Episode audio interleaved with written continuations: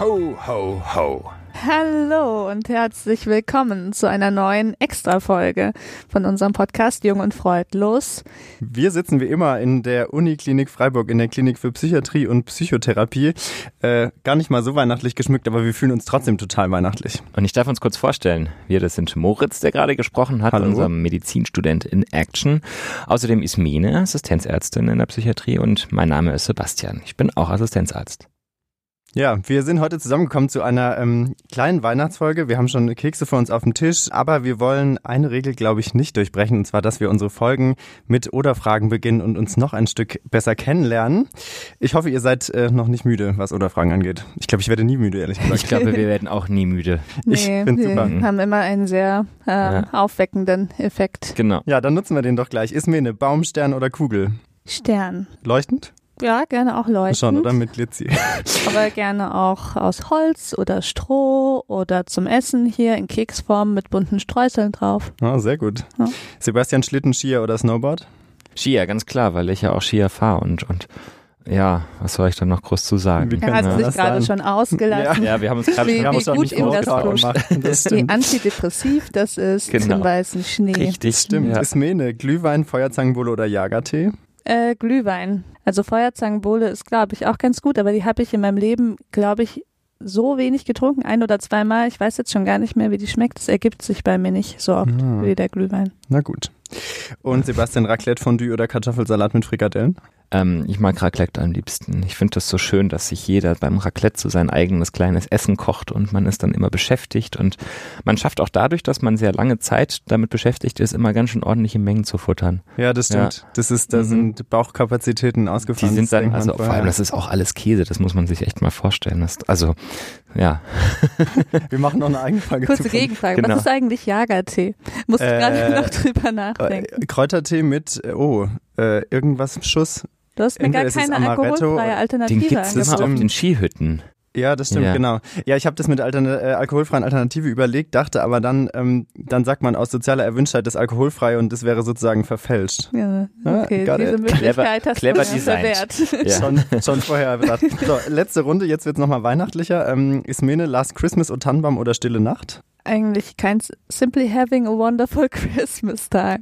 Das ist das einzige Weihnachtslied, was Von ich Paul höre. McCartney. Ja. Ja, das Oh, ist echt schön. schön. ne? Ich hatte Mhm. noch nie, dass keine der Oder-Fragen Antworten gewählt wurde, aber nee, das ist gut. gell, nee, aber die waren das falsch. ist ein ich hab's Fall gemerkt, ich habe dich nicht richtig erkannt.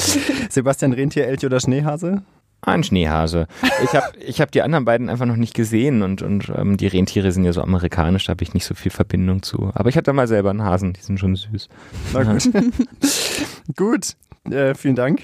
Wir sind wieder tiefer in euch eingedrungen. Es war berauschend, würde ich sagen. Ja. Und jetzt Und wir wir sind an. wieder nicht vorbereitet, Das Gegenfragen nichts. zu stellen. Das macht es tut nichts. uns leid, Das Moritz. macht Im das neuen Ganze Jahr, viel besser. ich gelobe Besserung, im neuen Jahr bringe ich auch. Fragen mit. Ja, dann kommen wir doch zum eigentlichen Thema. Und zwar äh, haben wir ein Weihnachtsspecial. Wir wollen jetzt nicht nur über Skihasen, äh, Skier, äh, Schneehasen und Jagertee sprechen, sondern tatsächlich auch um ein paar Themen. Und zwar äh, Simon aus unserer Redaktion hat mal so, er hat sich überlegt, was eigentlich ähm, die Schnittmenge sein könnte zwischen Weihnachten und der Psychiatrie, weil wir ja doch eigentlich mit unserem Podcast aus der Psychiatrie kommen sozusagen. Und da haben wir drei Themen zusammengefunden. Und zwar sind es in dem Fall Einsamkeit, religiöser Wahn und Kaufsucht. Klingt so ein bisschen wahllos, ähm, ist es vielleicht partiell auch, aber wir versuchen trotzdem uns ein bisschen damit zu beschäftigen, mal zu gucken, was da eigentlich dahinter steckt, weil ich glaube, das kann tatsächlich ganz interessant sein. Ich habe mir überlegt, wir fangen an mit dem Thema Einsamkeit. Das ist Simon hat es rausgesucht, weil das gerade wahnsinnig präsent ist auf sozialen Medien, gerade so in Twitter und so wird wahnsinnig viel so mit Einsamkeit ähm, gesprochen und gerade jetzt so äh, um die Weihnachtszeit ist es vielleicht ganz interessant, sich da einmal mit zu beschäftigen. Und deswegen wäre meine erste Frage an euch, kann man denn aus ärztlicher Sicht Einsamkeit überhaupt definieren? Ist es was Pathologisches oder nicht? Also das ist keine psychiatrische Erkrankung in dem Sinne und ähm, hat jetzt damit irgendwie so aus ärztlicher Sicht keine eigene Definition. Ich glaube, man kann ganz allgemein über Einsamkeit sagen, dass Einsamkeit nun mal bezeichnet, dass man eben einsam ist, so, so trivial, so gut. Ähm, was man, denke ich, dazu sagen kann, ist, dass Einsamkeit nicht jeden gleich schwer trifft auch. Also es gibt Mhm. Menschen, die sind zum Beispiel wirklich gerne einsam, die dieses Gefühl nicht als schlimm empfinden und es gibt Menschen, die das als sehr schlimm empfinden. Aber ansonsten würde ich sagen, ist Einsamkeit oder auch das Gefühl von Einsamkeit eine ganz normale menschliche Emotion. ähm, die auch nicht unbedingt schlimm ist, weil es natürlich auch irgendwo eine Triebfeder für unser Handeln sein kann. Sich Mhm. zum Beispiel in soziale Situationen zu begeben, ähm, sich ähm, irgendwas zu organisieren, Dinge zu planen. Sonst ohne dieses Gefühl würden wir zum Beispiel wahrscheinlich nur noch am Computer sitzen. Ja, ich dachte gerade an abends vom Sofa aufstehen Ja, und nochmal in die Stadt fahren, ja. Ja, richtig. Das stimmt. Ja, das Ja. stimmt. Du hast jetzt gesagt, ähm, das hängt so ein bisschen davon ab, wie man sozusagen mit der Einsamkeit umgeht. Das ist was ganz Individuelles. Gibt es denn sozusagen Situationen, wo man denn Einsamkeit trotzdem auch in dem Kontext Psychiatrie wiederfindet? Ja, ziemlich viel sogar.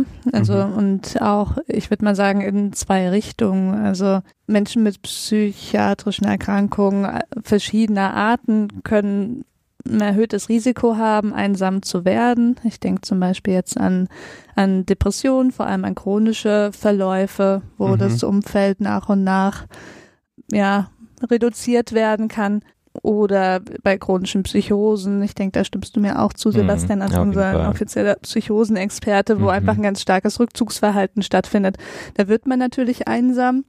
Und auf der anderen Seite wird Einsamkeit auch als ein potenzieller Risikofaktor oder aufrechterhaltender Faktor gesehen, zum Beispiel dann auch für die weitere Chronifizierung von der Depression.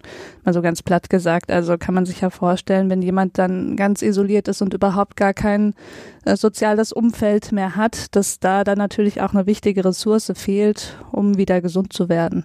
Mhm. Und ähm, dann haben wir auch schon in zwei Folgen relativ ausführlich über eine Erkrankung gesprochen, bei der Einsamkeit vielleicht eine ganz andere Qualität hat, also bei Autismus-Spektrumstörungen. Mhm. Ähm, da, äh, wie du Sebastian schon angedeutet hast, ist sicher ein Fall, wo Einsamkeit ein Stück weit auch oder alleine sein ein Stück weit präferiert werden kann und dann gar nicht als so unangenehm empfunden wird, sondern eher auch als Bedürfnis. Das ist ein ganz äh, spannender Punkt eigentlich, weil dann merkt man tatsächlich, dass Einsamkeit sowohl ein bisschen Folge oder vielleicht auch, dass es Komplikationen von einer psychischen Erkrankung sein kann oder auch ein Faktor, der es begünstigt, also ein bisschen Mhm. vorne dran stehen. Oder jetzt wie im Fall von jemandem vielleicht äh, mit einer Autismus-Spektrum-Störung tatsächlich einfach nur ein basales Bedürfnis. Das ist ähm, spannend, so habe ich vorher nicht drüber nachgedacht. Ähm, würdet ihr sagen, das ist was Häufiges oder auch was, was häufig thematisiert wird, jetzt wenn ihr mit Patientinnen und Patienten sprecht? So im Patientenkontakt bin ich tatsächlich überrascht davon, wie wenig das dann doch ein Problem ist, weil die meisten sich häufig aktiv Gedanken machen über Weihnachten zum Beispiel jetzt und Mhm. sagen, ich möchte da nicht alleine sein und dann tatsächlich auch schaffen, irgendwelche Ressourcen zu aktivieren.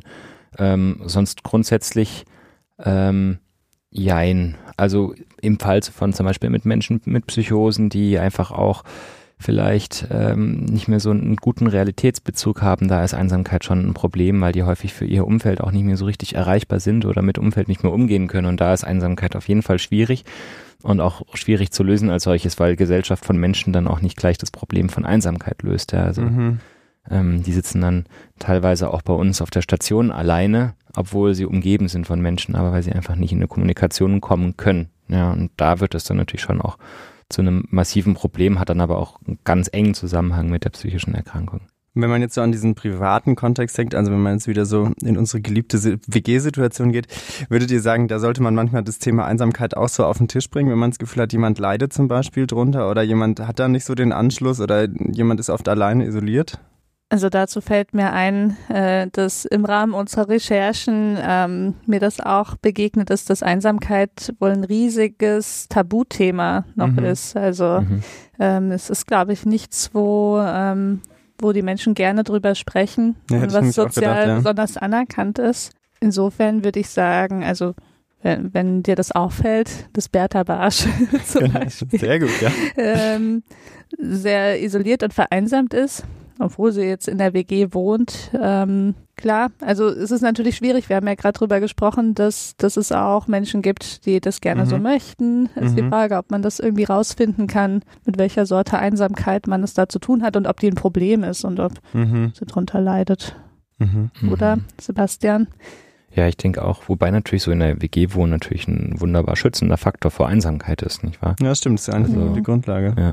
Ja, ich glaube, Mhm. wenn man über das Thema nachdenkt, kann ich mir gut vorstellen, dass man ähm, vielleicht auch oft Schwierigkeiten hat, so äh, seine eigene Rolle im Kontext mit Einsamkeit zu finden, weil ich glaube, dass dieses, man, man rafft sich abends vom Sofa oder so nochmal auf, weil man muss sich ja auch mal selber erst klar werden, bin ich denn jemand, der manchmal vielleicht auch Einsamkeit mag oder ist es mir unangenehm, weil andere dann denken können, ich, ich bin jetzt einfach so einsam, weil ich es nicht auf die Kette kriege, aber in dem Moment fühle ich mich vielleicht wohler.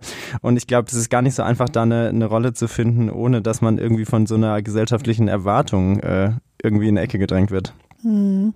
Also vielleicht hilft es einfach manchmal so offen drüber zu sprechen und zu sagen, okay, heute hatte ich irgendwie Bock, alleine zu Hause zu hängen. Mhm. Das heißt aber jetzt auch nicht, dass man pathologisch einsam ist oder so. Ja. Also dazu könnte ich jetzt zum Beispiel sagen, gerade wieder, um auch auf Weihnachten zurückzukommen, an Weihnachten ist natürlich die Erwartung, dass Weihnachten irgendwie ein rauschendes soziales Fest wird. Total, ja. Die immer extrem hoch und, mhm. und eigentlich auch, wenn wir mal ehrlich sind, total übertrieben. Weihnachten wird wirklich aufgebauscht ohne Ende. Das ist ja schon immens und ähm, diese gestiegene Erwartungshaltung, dass man dann mit seiner Familie und dann müssen auch überall lachende Kinder und ähm, sein und es muss alles glücklich und harmonisch miteinander zugehen. Mhm. Ich glaube, jeder kennt aus seiner Familie den obligatorischen Weihnachtsstreit. Ja, jeder hat schon erlebt, wie sehr man dann doch an an, an Wunsch und Realität äh, scheitert. Ja. Und mhm. ähm, ich glaube, so ist es auch ein bisschen mit der Einsamkeit an Weihnachten tendiert man eher dazu, seine seine Situation als Einsamkeit zu bewerten, weil einfach diese Erwartungshaltung, die gesellschaftlich da geschürt wird, ey, so immens groß ist. Und das ist natürlich auch ein bisschen problematisch, weil hm, es ändert sich natürlich an Weihnachten jetzt nicht unglaublich viel an unserer Gesellschaft, ja, auch wenn ähm, Weihnachtsfest irgendwie Nächstenliebe und so weitere Themen ganz groß geschrieben werden. Mhm, das stimmt. Mhm. Ähm, vielleicht zum, zum Abschluss, äh, was Thema Einsamkeit angeht. Äh, Sebastian, du hast schon gesagt, äh, in der WG wohnen ist eigentlich eine ganz gute Grundlage, mhm. um, sagen wir mal, geschützt zu sein von einer gewissen Einsamkeit. Würdet ihr sagen, gibt es denn sonst noch Sachen, ähm, wie man sich sozusagen gegen Einsamkeit wappnen kann oder was man machen kann, wenn man mit der Einsamkeit nicht so zufrieden ist? Jetzt auch vielleicht äh, entweder besonders an Weihnachten, aber auch äh, sonst unterm Jahr? Ach, ich würde sagen, wenn einem auffällt, ich bin jetzt irgendwie einsamer als früher, ähm, vielleicht weil man irgendwie eine Phase hatte, wo man sozial ein bisschen durchgehangen ist, mhm. ähm, dann ist auf jeden Fall möglich, ähm, auch ältere Kontakte wieder zu reaktivieren, wenn man nicht nur verbrannte Erde hinterlassen hat, oder neue das Kontakte stimmt. zu knüpfen. Also ich glaube, da gibt's ja diverse Möglichkeiten. Ich weiß nicht, mhm. ob ich mhm. da besonders weiterhelfen kann, indem ich die mhm. aufzähle. Oder ja. was soll man ja, also machen? so all, allgemein so Einsamkeit, gerade zum Beispiel bei Ehepartnern, den, die verwitwen oder ähm, so, dann hilft es manchmal einfach auch irgendwie einen Kurs an der Volkshochschule zu machen, ja, oder eben auf alte Kontakte zurückzugreifen. Also da gibt's viele gute Strategien, die auch funktionieren und die legitim sind. Ähm, wichtig ist natürlich, dass man so ein bisschen in die Pushen kommt und was tut. Mhm. Oder jetzt speziell auf Weihnachten bezogen auch wenn es irgendwie mit der Familie nicht funktioniert oder keine Familie mehr da sein sollte, gibt es auch die Option, Weihnachten mit Freunden zu verbringen. Ja, es muss nicht zwangsläufig ein Familienfest sein. Ja, ja stimmt. Mhm. Und wenn es halt irgendwie tatsächlich nicht geht, Weihnachten in Gesellschaft zu verbringen, dass man dann wenigstens sagt, okay, man feiert es halt trotzdem so ein klein wenig für sich und liest ein gutes Buch und macht sich selber was zu essen und dann auch versucht, so wenig ängstlich wie möglich dem entgegenzublicken, sondern einfach zu akzeptieren, dass man jetzt eben alleine ist, aber das heißt ja nicht, dass es irgendwie fürchterlich schlecht werden muss. Ja, nur weil die gesellschaftliche Erwartungshaltung da so eine andere ist. Völlig überbewertet. ja. Na, das ist gut. Also bevor wir jetzt zu weihnachtskritisch werden, würde ich sagen, wir äh, hangeln uns unserem nächsten Thema. Ich habe vorhin schon überlegt, wie jetzt die galante Überleitung von Einsamkeit zu religiöser Wahn ist. Ähm, ich glaube, ich finde keine, deswegen mache ich einfach weiter. Und zwar ist das Thema ja. jetzt religiöser Wahn. Da hat man ja vielleicht jetzt nicht auf den ersten Blick so ähm, die Verknüpfung, aber ähm, Weihnachten ist ja eigentlich schon eher ein religiöses Fest, würde ich mal sagen, und der religiöse Wahn ist eben irgendwie eng mit der Religion verknüpft. Ähm, meine erste Frage wäre aber, religiöser Wahn klingt ja wahnsinnig nach so einem Klischee. Ja, man denkt sich dann so, ähm, irgendeine Person steht in der Innenstadt und behauptet, sie sei Jesus. Gibt es das eigentlich überhaupt? Ist das eine Krankheit sozusagen? Ja, ich würde schon sagen, dass es das gibt. Daher kommt wahrscheinlich auch das Klischee. Aha. Also religiöse Wahn kann ähm, bei zwei ähm, psychischen Erkrankungen mindestens ähm, vorkommen, die mir jetzt spontan einfallen. Mhm. Also bei, bei Psychosen, schizophrenen mhm. Psychosen ähm, und bei, bei manischen Patienten mhm. kenne ich das auch. Mhm. Und ähm, insofern ja, ja, Kommt es gibt vor. ihn. ähm, mhm. Und wie müssen wir uns das konkret vorstellen? Ist es tatsächlich so, dass die Leute dann manchmal denken, sie seien jetzt zum Beispiel Jesus oder irgendeine andere äh, biblische Figur? Oder ist es, äh, muss man das anders einordnen? Was würdet ihr sagen?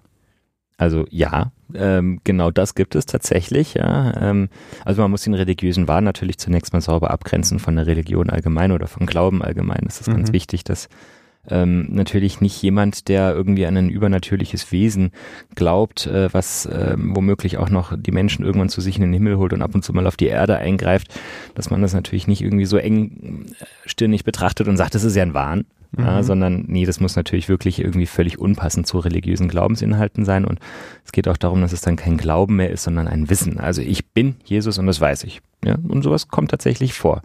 Mhm. Äh, wie Ismene schon gesagt hat, da kommt auch das Klischee und ich habe es tatsächlich auch schon mehrmals erlebt, ähm, dass dann ähm, manche Patienten der Meinung waren, sie sind jetzt irgendwie entweder gerade zum Prophet berufen worden von Jesus höchstpersönlich oder eben gerade auch Jesus selber und sind auf missionarischer äh, Reise und müssen ähm, Frieden unter die Menschen bringen und sie haben die, die Lösung für das Glück gefunden. Und ähm, ja, das passiert. Und ähm, es kann aber auch zum Beispiel nochmal so ein bisschen dunkler gefärbt sein. Dann wäre man zum Beispiel bei Depressionen auch möglich, dass man sagt, ich werde von Gott bestraft für meine Sünden oder ähm, ich bin da so, dass man auch wahnhafte Interpretation des Religionsthemas dann, mhm. dann vorfindet. Dann sieht man sich nicht unbedingt als eine eigene Person jetzt aus nee, oder bekannt genau. sondern bezieht richtig. er die Religion irgendwie in den Wahn mit ein. Genau, richtig. Also charakteristisch beim Wahn von Depressionen, das hatten wir auch in einer unserer Folgen schon mal so ein bisschen, ist, dass es halt irgendwie sehr zur Stimmung des, mhm. der Depression passt mhm. und da geht es halt hauptsächlich darum, dass man dann halt einfach sehr, sehr, sehr schlechter Mensch ist und deswegen die Religion irgendwie auch damit was zu tun haben könnte. Und Ismene, du hast mir gerade beigebracht, dass es sogar ähm, das sogenannte Jerusalem-Syndrom gibt, gell, Ismene? Ja, genau. Das habe ich im Urlaub mal gelernt. Jetzt glänze, ja. Ich habe es ja. vor kurzem im Pubquiz auch mal gehört, ja. Ja, wow. Also ähm, das gibt's in Jerusalem, was ja wirklich auch eine sehr religiös aufgeladene Stadt ist, mhm. ähm, dass dort ähm, Touristen, Besucher, Pilgerer wohl ähm, deutlich gehäuft ähm, das Erleben haben, erleuchtet zu sein oder eine religiöse Figur zu sein, also im Endeffekt einen religiösen Wahn entwickeln mhm. aufgrund der Umgebung. Mhm. Ja. Das heißt, äh, Psychiaterinnen und Psychiater in Jerusalem sind vielleicht total spezialisiert auf religiösen Wahn, ne? Wer weiß das? Vielleicht sollten wir da mal so ein Skype-Gespräch führen. ja. Also insgesamt ähm, finde ich auch den religiösen Wahn ganz spannend, weil bei dem ja doch eine relativ starke äh, kulturelle Berücksichtigung stattfinden muss. Also mhm. man kann den natürlich nur ähm, in dem eigenen kulturellen ähm, Kontext oder Setting wirklich ähm, ganz problemlos ähm, beschreiben oder definieren. Ich denke, wenn Mhm. Wenn man zum Beispiel nach Indien geht, da gibt es, glaube ich, Phänomene, die noch als normal gelten, wo mhm. man bei uns schon eher in den Verdacht geraten würde, als äh, äh, religiös wahnhaft zu sein und andersrum wahrscheinlich auch. Mhm. Also ja, das stimmt. Das ist total auch umfeldabhängig, ja. Spannend. Äh, ihr habt jetzt schon so ein bisschen über den religiösen Wahn ähm, erzählt. Sebastian, du hast vorhin gesagt, man muss es gut abgrenzen zu, zur Religion als solche. Jetzt würde mich nochmal interessieren, wie kann man den Wahn grundsätzlich definieren? Gibt es da sowas Prägnantes? Ja, also es ist ähm, prägnant, vielleicht schwierig, aber es ist vielleicht kurz nix. zu erzählen. Ähm, also ein Wahn ist ein, eine, eine unverrückbare Überzeugung mhm. ähm, von Dingen, die ähm, definitiv nicht mit der Realität übereinstimmen. Und ähm, also ein Wahn ist nicht auslenkbar, nicht korrigierbar. Das heißt, jemand, der, der wahnhaft an etwas also, oder etwas erzählt, der lässt sich auch durch keine Argumentation irgendwie dadurch verrücken. Das ist das Charakteristikum von Wahn, wo wir auch schon mal so ein bisschen zur Therapie kommen. Teil einer Therapie von einem Wahn ist es definitiv nicht, irgendwie jemanden im Wahn auszureden. Das funktioniert nämlich überhaupt nicht. Mhm. Also ähm, da beißt man auf Granit, sondern man muss einfach die zugrunde liegende Krankung, Erkrankung behandeln. Das wäre auch sowas, was mich immer interessieren würde, weil wenn jetzt jemand, ähm, man wird angesprochen auf der Straße zum Beispiel und da sagt jemand, ähm, ich bin Jesus oder irgendeine andere religiöse Figur und wenn man jetzt versucht sozusagen einen Draht zu der Person zu entwickeln, würde die sagen, steigt man dann in den Wahn ein? Also soll man sozusagen selber sich als Josef oder so ausgeben und dann irgendwie versuchen, den, auch den vom sprachlichen her den Tonus zu finden oder ist es eher äh, besser, sich sozusagen abzugrenzen und so zu sagen, okay, das sehe ich jetzt irgendwie nicht so, aber was würdet ihr sagen? Also wenn, wenn ich da erstmal eine Beziehung aufbauen möchte, dann würde ich, glaube ich, schon darauf verzichten, direkt dagegen zu argumentieren, sondern eher nochmal viel nachfragen und mir das genauer erklären lassen. Ich würde mhm. jetzt, glaube ich, nicht so tun, als wäre ich auch eine religiöse Figur. Ähm, was sagst du, Sebastian? Nee, definitiv nicht. Ich glaube, dann disqualifiziert man sich so ein bisschen als Behandler mit, nicht wahr? Ja, ja. also ähm, mhm ist, glaube ich, nicht notwendig, da Mhm. sich selber noch zu verstellen, aber Mhm. ähm, erstmal sich das ganze Konzept erklären lassen von dem, was die Person Also denkt. viel Nachfragen, ja. Hm. Mhm. Also wir haben ja auch immer so ein bisschen diese, diese Fragetechnik, dass wir dann auch nochmal gerne zusammenfassen, was gesagt wurde. Und äh, sie haben das Gefühl, oder sie sagen, dass sie Jesus sind und das kann man ja dann auch so hinnehmen und so ein bisschen unkommentiert lassen. Das funktioniert dann häufig ganz gut. Zumal bei so religiösen Wahn häufig auch das Mitteilungsbedürfnis wesentlich stärker ausgeprägt ist als die Zuhörfähigkeit. Mhm. Ja. Okay, das heißt, die sind dann auch gar nicht mal so bereit, jetzt da ewig sich Fragen anzuhören Also oder irgendwas, zumindest- erzählen dann weiter. Also ich glaube, die meisten Mal so, mal so. Patienten mit religiösen Wahn, die ich kennengelernt hatte, die waren manisch und die haben sowieso nicht wirklich Mhm. abgespeichert, was man gesagt hat. Die haben auf Signalworte einzelne reagiert und, und, und da muss man eher gucken, dass man so ein bisschen die Situation deeskaliert und ähm, ein bisschen runterkocht, die Emotionalität rausnimmt und sehr, sehr ruhig, aber auch sehr distanziert bei der Sache bleibt. Stelle ich mir gar nicht so leicht vor, weil das ist ja schon auch manchmal, glaube ich, hat das sicherlich eine gewisse Absurdität oder so eine Situation. Also wenn jetzt jemand vor, vor einem sitzt und da geht's wirklich drum, okay, die Person empfindet sich jetzt gerade als, als eine der religiösen Figuren und man muss ja dann irgendwie trotzdem eben versuchen, die Situation, sagen wir mal, einigermaßen in geordneten Bahnen zu lassen. Ja, eine gewisse Absurdität, aber aus der Sicht der Betroffenen wahrscheinlich auch eine gewisse Verzweiflung, Mhm. ähm, Mhm. wenn alle, ähm, denen man das mitteilt, was einem ja ein großes Anliegen ist, die haben ja dann auch eine Mission in der Regel, ähm, wenn, wenn alle da nur drüber lachen, äh, was Mhm. ja meistens der Ja, Fall ist, wenn man sich auf wäre, den ja. Marktplatz stellt Ja. und das kundtut, ähm, kann ich mir vorstellen, dass ein ganz schöner Druck entsteht. Mhm. Ja, das stimmt. Das ist, da ist vielleicht dieser Punkt, dass man auch von was überzeugt ist, nochmal so wichtig, weil wenn man wirklich überzeugt ist und keiner will einem das irgendwie abnehmen und man, man fühlt sich nicht ernst genommen, dann ist es ja schon echt eine schmerzhafte Erfahrung. Mhm. Kann schon hochkochen dann. Mhm. Jetzt ist es so, bei dem religiösen Wahn ist es ja, glaube ich, sagen wir mal, im ersten Moment schon mal eher offenkundig, dass es vielleicht irgendwas Richtung Wahn ist. Jetzt gibt es aber sicherlich auch ähm, Warnsituationen, wo es vielleicht nicht auf den ersten Blick klar ist, ist es jetzt Realität, was mir die Person erzählt, oder ist es wirklich ein Wahn? Wie, wie würdet ihr sagen, kann man denn dann, dann noch irgendwie dahinter kommen? Weil wenn man mit der Person sich unterhält, die ist ja sozusagen überzeugt von ihrer Situation, gibt es noch andere Möglichkeiten, hinter sozusagen die Wahrheit zu kommen? Ähm, also du sprichst davon, dass, dass wir quasi eine, eine Realität von, von, von jemandem geschildert bekommen und einfach nicht nachvollziehen können, ob da vielleicht was Wahres dran ist. Ja. genau. Mhm. Also gut, also meistens ist es beim Wahn tatsächlich so, dass die Sachen relativ grotesk sind und ähm, relativ schnell zu identifizieren sind. so, Teilweise denkt, gibt es aber auch mhm. Grenzfälle und dann ähm, ähm, gucken wir häufig, dass wir mit Freunden oder Angehörigen sprechen können, die das ähm, schon länger mitbekommen und ähm, das nennt sich dann Fremdanamnese Mhm. und ähm, dort die Informationen herbekommen, was das für eine Dynamik genommen hat, was vielleicht auch tatsächlich mit den erzählten Inhalten auf sich hat. Und das ist meistens sehr ergiebig. Also da erfährt man dann, also es kann ja wirklich sein, dass jemand von den Hells Angels verfolgt wird oder was weiß ich. Mhm. Also von der Rockerbande, ja. Ähm, äh, aber ähm, eben äh, relativ unwahrscheinlich ist tatsächlich, dass jemand jetzt eben der Messias ist. Also, wobei ich denke auch äh, eine Normvariante sein könnte, dass jemand der Meinung ist, dass er der Messias ist, äh, solange er sich natürlich da irgendwo ähm, ansonsten psychopathologisch einwandfrei präsentiert, dann spricht da ja auch nicht viel gegen. Stimmt, ist was Ja. dran. Ähm, Ja. Vorhin ist das Thema Therapie schon mal so ganz kurz angeklungen. Ähm, jetzt würde mich interessieren, wann muss man denn so einen Wahn behandeln? Du hast gerade gesagt, okay, vielleicht ist manchmal auch eine, eine Normvariante, je nachdem, wie der Rest sozusagen vom Verhalten und der Anpassungsfähigkeit ist. Wann würdet ihr sagen, ist es denn wirklich behandlungspflichtig? Also man muss absolut dann, wenn die Person anfängt, ähm, für sich oder für andere gefährlich zu werden. Mhm. Also es ist dann Notfall. Mhm.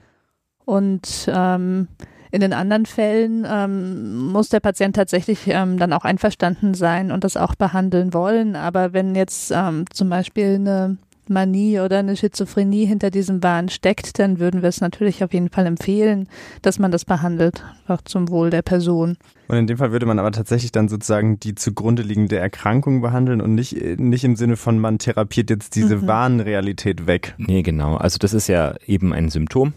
Mhm. Und ähm, wir therapieren nicht die Symptome, sondern, sondern die zugrunde liegenden Diagnosen. Das heißt, wir müssen ja auch erstmal dann ausführliche Diagnostik machen. Ne? Es Mhm. kann ja auch eben bei Manien oder Schizophrenien immer noch sich auch um eine organische ähm, Erkrankung handeln. Und das genau diese Abklärung kommt dann natürlich auch. Ja, die ist essentiell wichtig. Wir haben dann den dringenden Verdacht eben auf eine psychiatrische Erkrankung und müssen herausfinden, welche und die dann auch entsprechend therapieren. Und Mhm. auch aus eigener Erfahrung kann ich sagen, dass, dass, dass äh, solche Zustände mit, mit Wahn und ähm, oder also in Manien oder in Schizophrenien, dass die, dass die später als extrem peinlich und beschämend wahrgenommen werden und deswegen schon man das dringend behandeln sollte und wir sind dann auch sehr hartnäckig darin, die Behandlungsmotivation klar zu machen, weil mhm. ähm, die Menschen, wenn sie im Augenblick nicht eh schon sogar drunter leiden, werden sie mhm. spätestens später darunter leiden.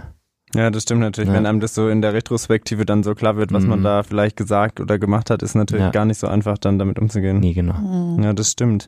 Okay, dann, aber, also nochmal sagen wir es, der, der Wahn ist also ein Symptom, es ist keine eigene Krankheit. Also man diagnostiziert nicht so den Wahn als Krankheit, sondern der ist Ausdruck von irgendeiner Erkrankung zum Beispiel, oder? Mhm, genau. Ah, okay. Ähm, jetzt wäre meine letzte Frage zum Thema religiöser Wahn. Würdet ihr sagen, das kommt tatsächlich an Weihnachten häufiger vor? Habt ihr so von eurem eigenen Gefühl, also ist jetzt so gerade Hochphase? Ich muss ehrlich sagen, ich weiß es nicht.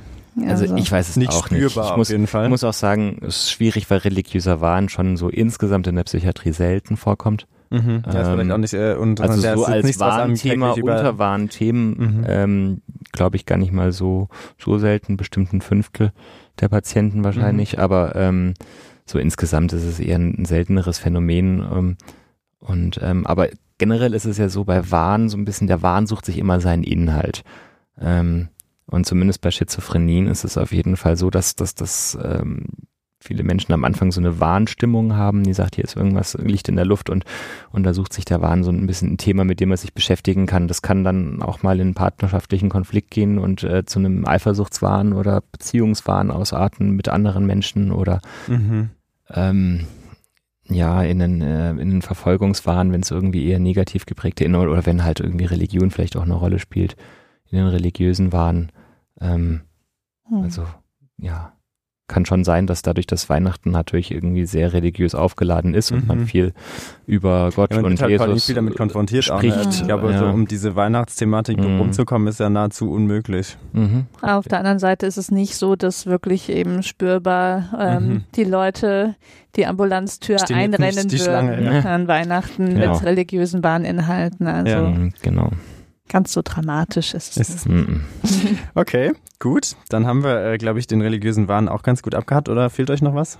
Ach nee, ich denke, nee, wir machen ja nur, wir machen ja nur Quickies heute. Mhm. Das haben wir gar nicht gesagt vorher. Ja. Stimmt, dann sagen wir die Erwartung jetzt, also wir, wir, etwas wir hangeln uns von Weihnachtsquickie zu Weihnachtsquickie.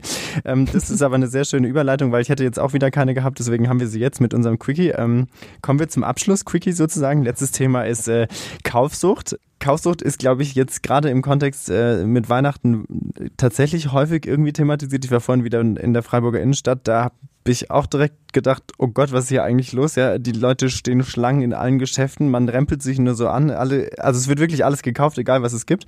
Ähm, und jetzt ist die Frage, ist Kaufsucht wirklich eine Krankheit oder ist es so ein Mediending? Also wird es so beflügelt von, von Instagram und, und äh, irgendwelchen Online-Zeitungen oder ist es tatsächlich eine Krankheit? Was würdet ihr sagen? Tja, es ist jetzt ein kontroverses Thema.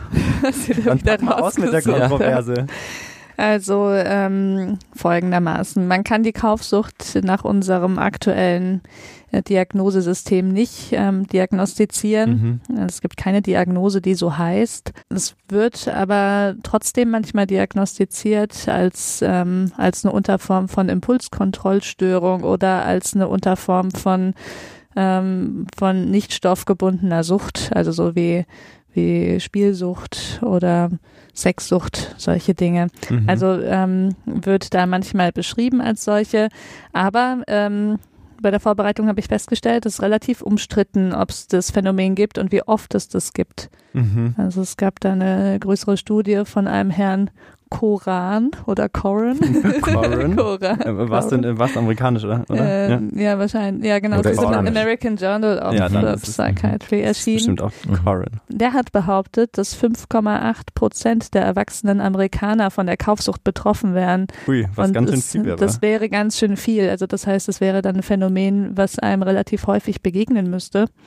Es gibt aber auch erfahrene äh, Forscher und Kliniker, die sagen, ihnen ist das noch nie begegnet. Mhm. Das gibt's nicht. So, in okay. diesem Spannungsfeld bewegen wir uns. Und nach eurer eigenen Erfahrung, habt ihr schon mal jemanden vor euch sitzen gehabt, wo, wo das Thema Kaufsucht ein, ein Thema war tatsächlich? Also ich hätte es nie als Kaufsucht bezeichnet. Ich hatte natürlich schon mit Menschen zu tun, die irgendwie zu viel eingekauft haben und ein ziemlich unglückliches Verhalten hatten, mit ihrem Geld umzugehen.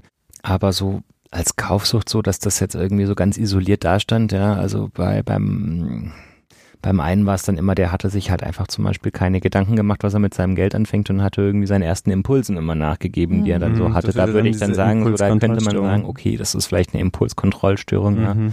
Was man natürlich ganz häufig erlebt, dass da irgendwie in, in, in, in Manien oder in Hypomanien wahnsinnig viel eingekauft wird, was wahrscheinlich dann eben gerade ähm, das Ausschlusskriterium ist für eine Kaufsucht. Mhm.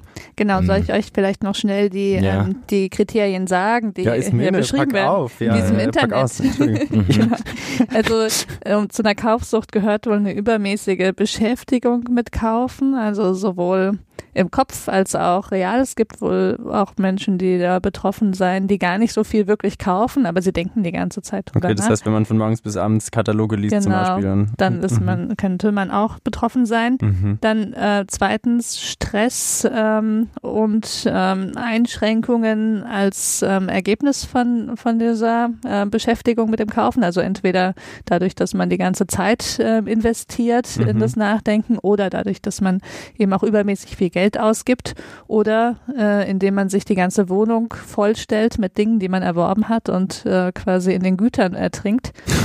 äh, Das ist aber schon ein dramatische, dramatischer Verlauf. dramatisch ist ja auch ein dramatisches Thema. Ja, das stimmt. das stimmt. Drittens eben, ähm, dass dieses ähm, vermehrte Kaufen ist nicht ähm, durch eine Manie oder eine Hypomanie Ah, ja. erklärbar. Also das zählt nicht. Mhm. Okay, also immer wenn man manisch ist sozusagen, ist man schon mal ausgeschlossen von der Kaufsucht Genau. als solches, wenn man sie denn als Diagnose Weil es bezeichnen dann möchte. einfach ein Teil weil der es dann Manie Teil der ist. Krankheit ja, ist. Okay. Mhm. Genau. Mhm. Ja, Mir- ist schon, Mir ja. fällt dann ein nettes Zitat ein, was ich im, im Zusammenhang mit der sogenannten Sexsucht gehört habe. Und zwar sagte da mal ein Experte, also eine Sexsucht hat jemand, der mehr Sex hat als sie. Also vielleicht gilt das ja auch so ein bisschen fürs Kaufen. Ja? Ja, es ist aber eine ist aber dann sehr gegenüberabhängig. Richtschnur. okay, ihr Ja. seid alle nicht kaufsüchtig in diesem Raum. Ja. Du? Na, ich dann am ehesten Du wahrscheinlich. hast gesagt, ihr seid alle nicht und du? Ja, genau. Ja, also zusammenfassend heißt das ja so ein bisschen, dass die Dimension halt schon extrem au- ausgeprägt sein muss, damit man Ja. wirklich davon sprechen sein kann. Also nicht nur ein Mhm. bisschen, sondern extrem. Ja. Genau. Also um noch deine Frage zu beantworten, also ich habe es tatsächlich auch noch nicht gesehen, dass es als ähm, isoliertes oder als vordergründiges Thema irgendwie der Fall gewesen wäre. Mhm. Ja. Ja, wahrscheinlich wäre es hier ja tatsächlich auch wieder mehr ein Thema, wenn jemand wirklich sehr drunter leidet, oder? Weil sonst, ich meine, wenn man jetzt, sagen wir mal, sehr viel konsumiert, aber man kommt ganz gut damit zurecht, dann ist ja erstmal nicht so viel dabei. Wahrscheinlich. Genau. Ist ja auch ein bisschen eine Ressourcenfrage, ja. Wie sehr man überhaupt seine Kaufsucht ausleben kann. Das limitiert sich ja durch den Rohstoffgeld ganz Mhm. gut selber. Stimmt. Ja. Da wird's dann irgendwann blöd. Ja. Auch so ein Weihnachtsproblem vielleicht. Mhm. Also wer unendlich viel Geld und unendlich viel Zeit hat, für den ist es Das wahrscheinlich. ist sozusagen, da ist man das fast Problem. prädestiniert, ja, Mhm. das stimmt. Ähm, vielleicht können wir aber von der Kaufsucht noch ein bisschen zur Sucht im Allgemeinen kommen. Mhm. Ähm, so ein bisschen, was ist, glaube ich, schon angeklungen gerade, aber wie würdet ihr denn sagen, ist eine Sucht definiert? Kann man das definieren? Ähm, kann man schon. Also es gibt viele Kriterien, ähm, sechs Stück. Ja. Viele. Also das Sechs. Verhalten sollte, sollte, sollte schädlich sein ähm, und äh, man sollte sich diese Schäden bewusst sein, aber trotzdem nicht damit aufhören können. Und man sollte, glaube ich, ähm, andere Interessen zugunsten dieses Verhaltens einschränken. Man sollte Hm. nicht von alleine mit diesem Verhalten aufhören können. Das klingt jetzt wie so eine Ja, Handlungsempfehlung. ja das ist Man jetzt sollte- natürlich sehr Man abstrakt. sollte aber, die Interessen einschränken. hm, Genau, also eben Sucht, ähm, wie kann man das denn jetzt in einen griffigen Satz fassen? Ähm, bin gespannt. man beschäftigt sich eben übermäßig mit dem Gegenstand der Sucht und ähm, wie du gesagt hast, vernachlässigt andere Dinge und ähm, leidet darunter und schadet womöglich, je nachdem welche Sucht es ist, auch seiner Gesundheit, also auch seiner körperlichen Gesundheit. Und man ähm, steigert die Dosis. Ist die Frage, ob das bei der Kaufsucht auch Mhm. zutrifft, dass man immer am mehr braucht, um den gleichen Effekt zu erzielen. Mhm. Und man verliert die Kontrolle über den Konsum oder die Aktivität. Arme, frisch Verliebte, die fallen ja in alle diese Kategorien rein, oder? Ja, Ja, wahrscheinlich schon. Süchtig nach der Partnerin oder dem Partner. ja und man steigert die Dosis. Ja. ja. Schön, Ja. Ich glaube, du kriegst heute mal wieder die Butter, oder? Ich, wir haben total lange nicht mehr den Butter bei die Fische-Preis äh, verteilt. Das macht nichts, aber es klang so prägnant. Oh Mann, die kriegt immer den Butter Ja, bei Du Fischerpreis. hättest dich jetzt mehr in den Vordergrund Ja. stellen müssen. Hat nicht geklappt. Filmen wir da eigentlich Strichliste? Äh, also noch nicht, kann ich nee. aber jetzt anfangen. Wäre ja in, ist, ist mir in das Interesse, da mal Strichliste zu führen. Du kriegst ein J mit Streuseln. Das oh, ein J mit Streuseln für meinen zweiten Namen. Nochmal zurück äh, zu, ja. zur Sucht. Und zwar würdet ihr sagen, es gibt so Warnsignale, vielleicht jetzt auch im Thema Kaufsucht sozusagen, wo man denkt, uh, da wird es vielleicht langsam doch schon so ein bisschen blöd? Tja, wir haben ja schon erzählt, wie unglaublich viel Erfahrung wir mit der Kaufsucht haben. Ihr könnt es auch auf andere ähm, Süchte übertragen. Ja, ich denke, wenn man also wirklich finanzielle Probleme bekommt deswegen, mhm. dann ähm, wird es wahrscheinlich irgendwie zum Problem und dann sollte man sich zumindest mal über sein Kaufverhalten Gedanken machen. Mhm. Also wenn man das Gefühl hat, da wirtschaftet sich jetzt mhm. jemand gerade so ein bisschen Grund und Boden, schon mal mhm. drüber nachdenken, ob man vielleicht doch irgendwie das auch ja. mal thematisiert oder ob man da mhm. sich Sorgen machen müsste.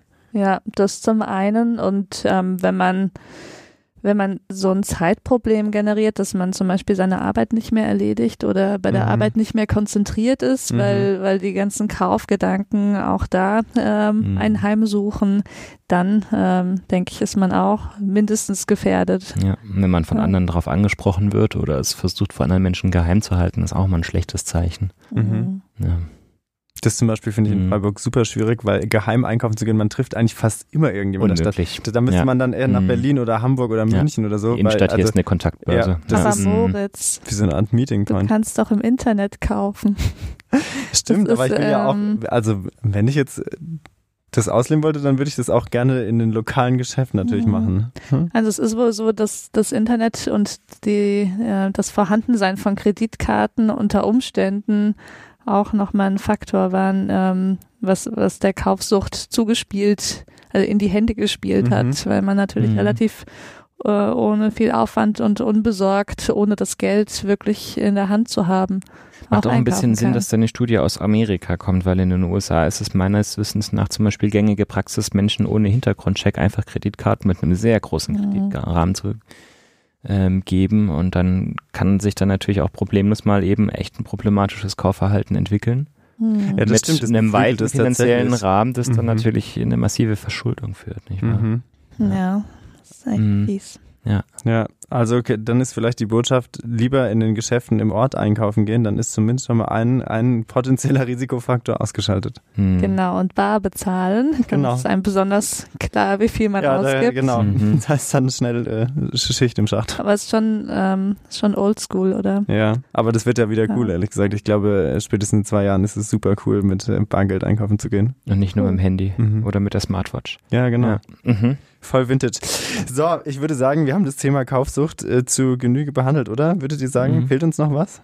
Ich würde sagen, dass ähm, noch nicht wirklich sich etabliert hat ähm, in unserem Diagnosesystem, nee.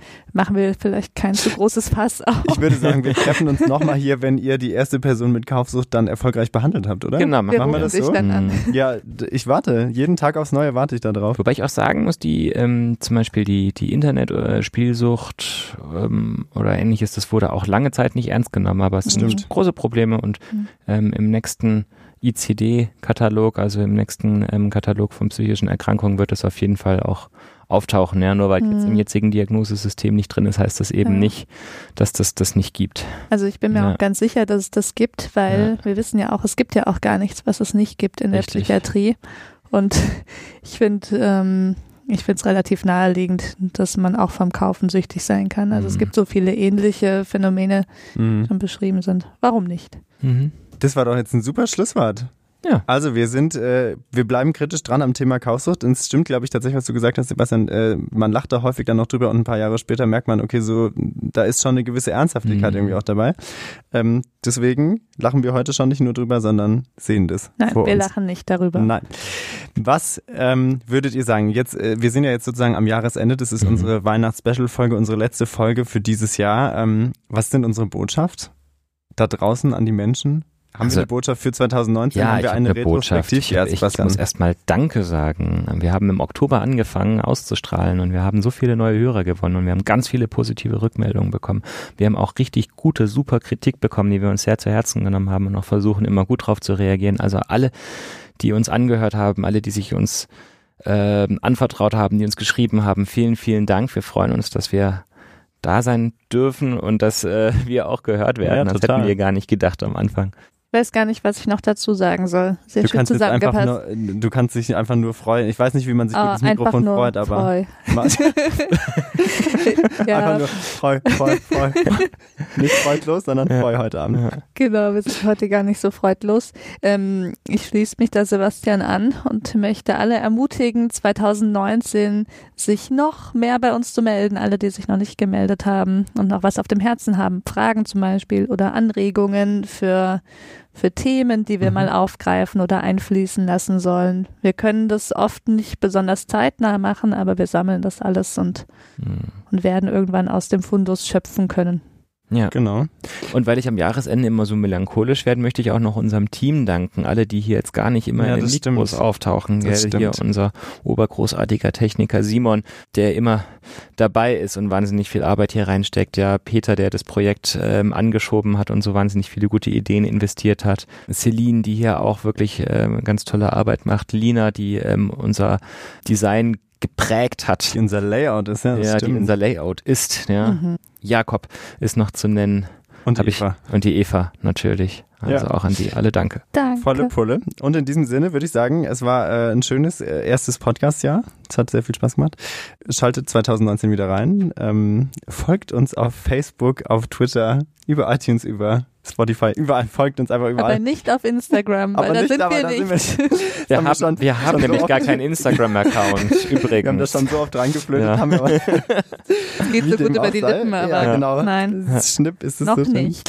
Das Wer macht weiß. nichts. Dann haben wir vielleicht äh, eine Aufgabe für 2019. Bis dahin verabschieden wir uns und äh, schön, dass wir heute Abend wieder hier waren. Guten Rutsch. Bis dann, genau. Alles Tschüss. Gute und schöne Weihnachten. Gut. Schöne Feiertage. Tschüss.